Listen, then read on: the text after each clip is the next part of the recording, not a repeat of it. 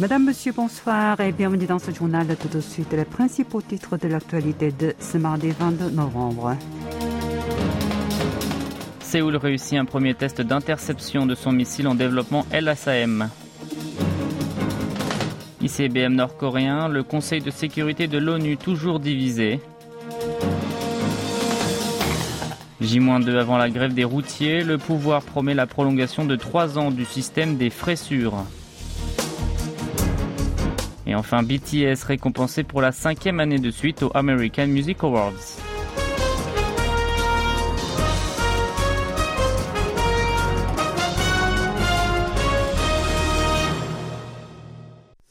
La Corée du Sud a testé avec succès la première interception de son missile solaire de longue portée LSAM en cours de développement.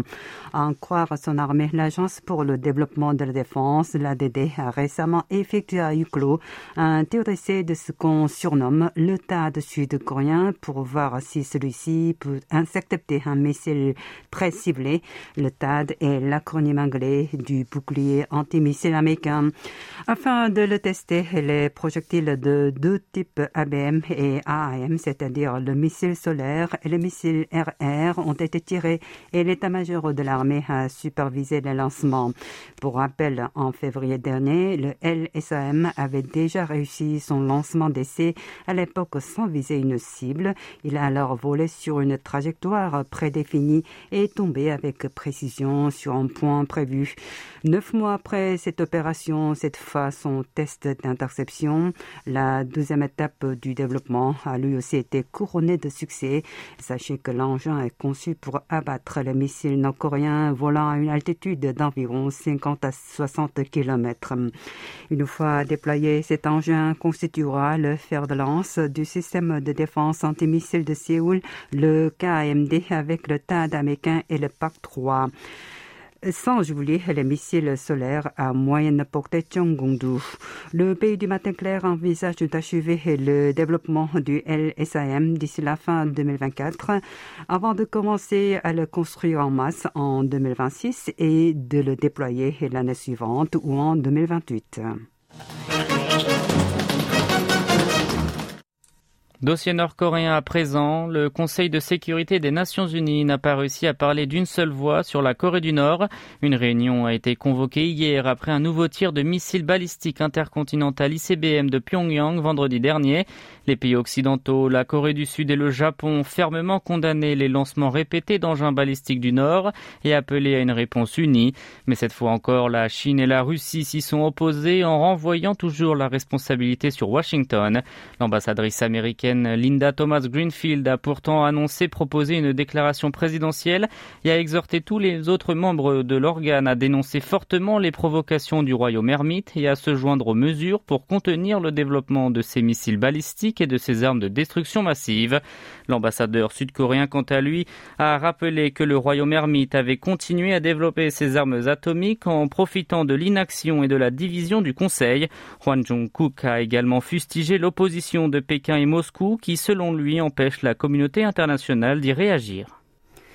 Les vice-ministres sud-coréens, américains et japonais des affaires étrangères se sont de nouveau parlé au téléphone. Au programme de cet échange, les tirs de missiles répétés de Pyongyang et la réponse à donner. Leur dernier entretien téléphonique remonte au 7 novembre.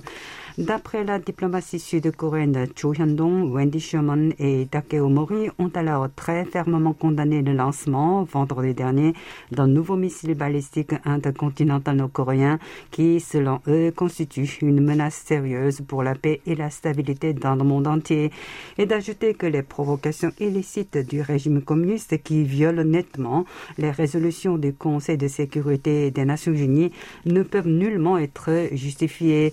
Les trois parties se sont ensuite mis d'accord pour y réagir par le renforcement de la posture de défense commune Séoul-Washington et de la coopération sécuritaire des deux alliés avec Tokyo.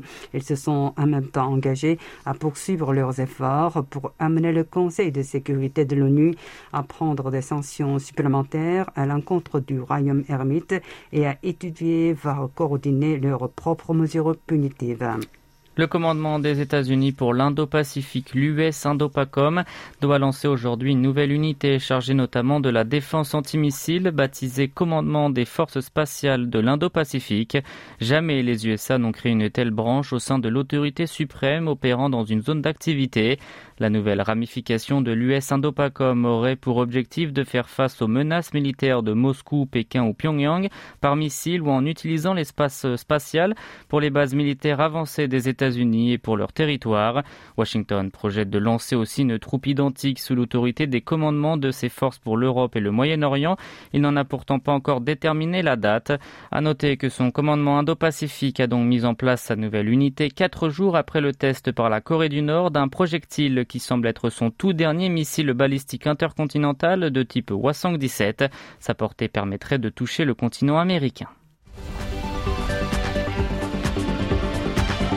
Toute l'actualité de toute la Corée, c'est ici sur KBS World Radio.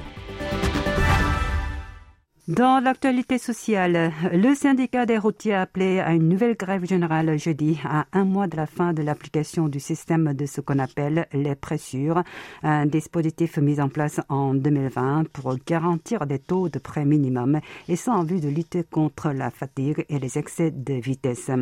Afin de tenter de les dissuader de lancer leur mouvement, le gouvernement et le parti du pouvoir du peuple, le PPP, la formation présidentielle, ont annoncé aujourd'hui qu'ils allaient élaborer un projet de loi permettant de prolonger de trois ans le mécanisme en question sans élargir pour autant les marchandises concernées et ce par crainte de la hausse des coûts du transport routier.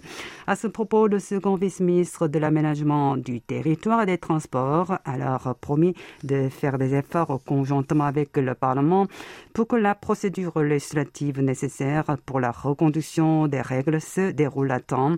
Omianso a d'emblée exhorté le syndicat à retirer son appel à l'action collective.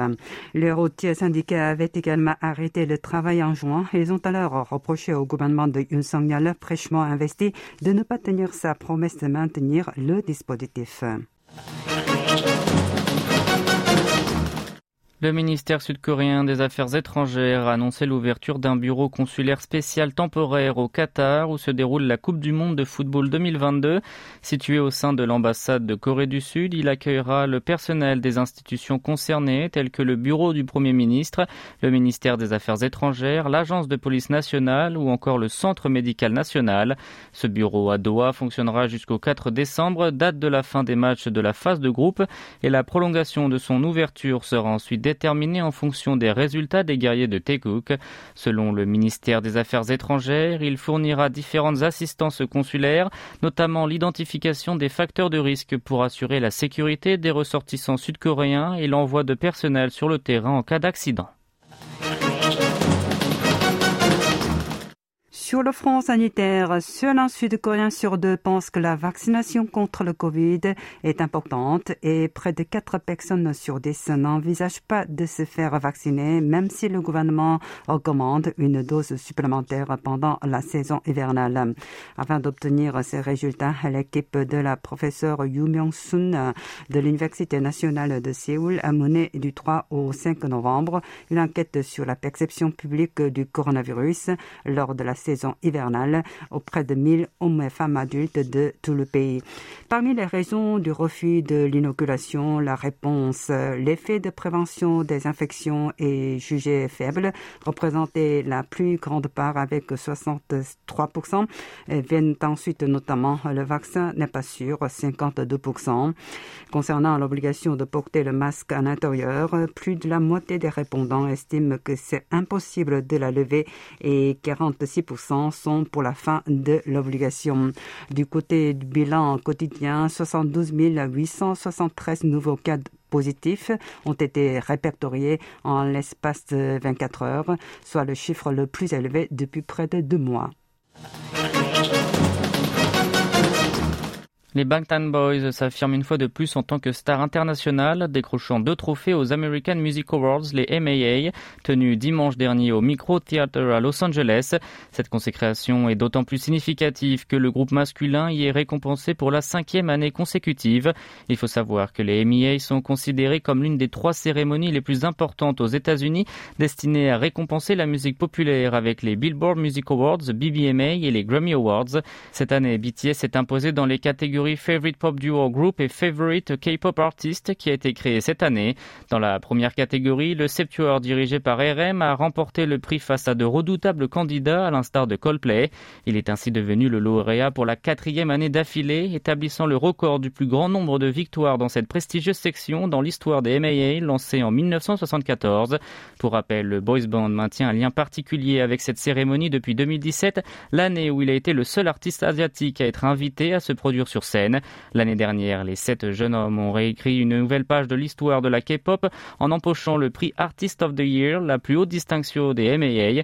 Je crois que cette récompense sera un nouveau départ pour nous, avait déclaré alors Jungkook lors de la remise du trophée. Déjà primé au BBMA et au MA depuis plusieurs années, il reste un dernier échelon à gravir pour les BTS, les Grammy Awards. Sachez que le Septuor est devenu le premier artiste de la K-pop à être nominé dans trois catégories pour cet événement. Les regards sont donc à présent tournés vers le résultat de cette cérémonie prévue en février 2023.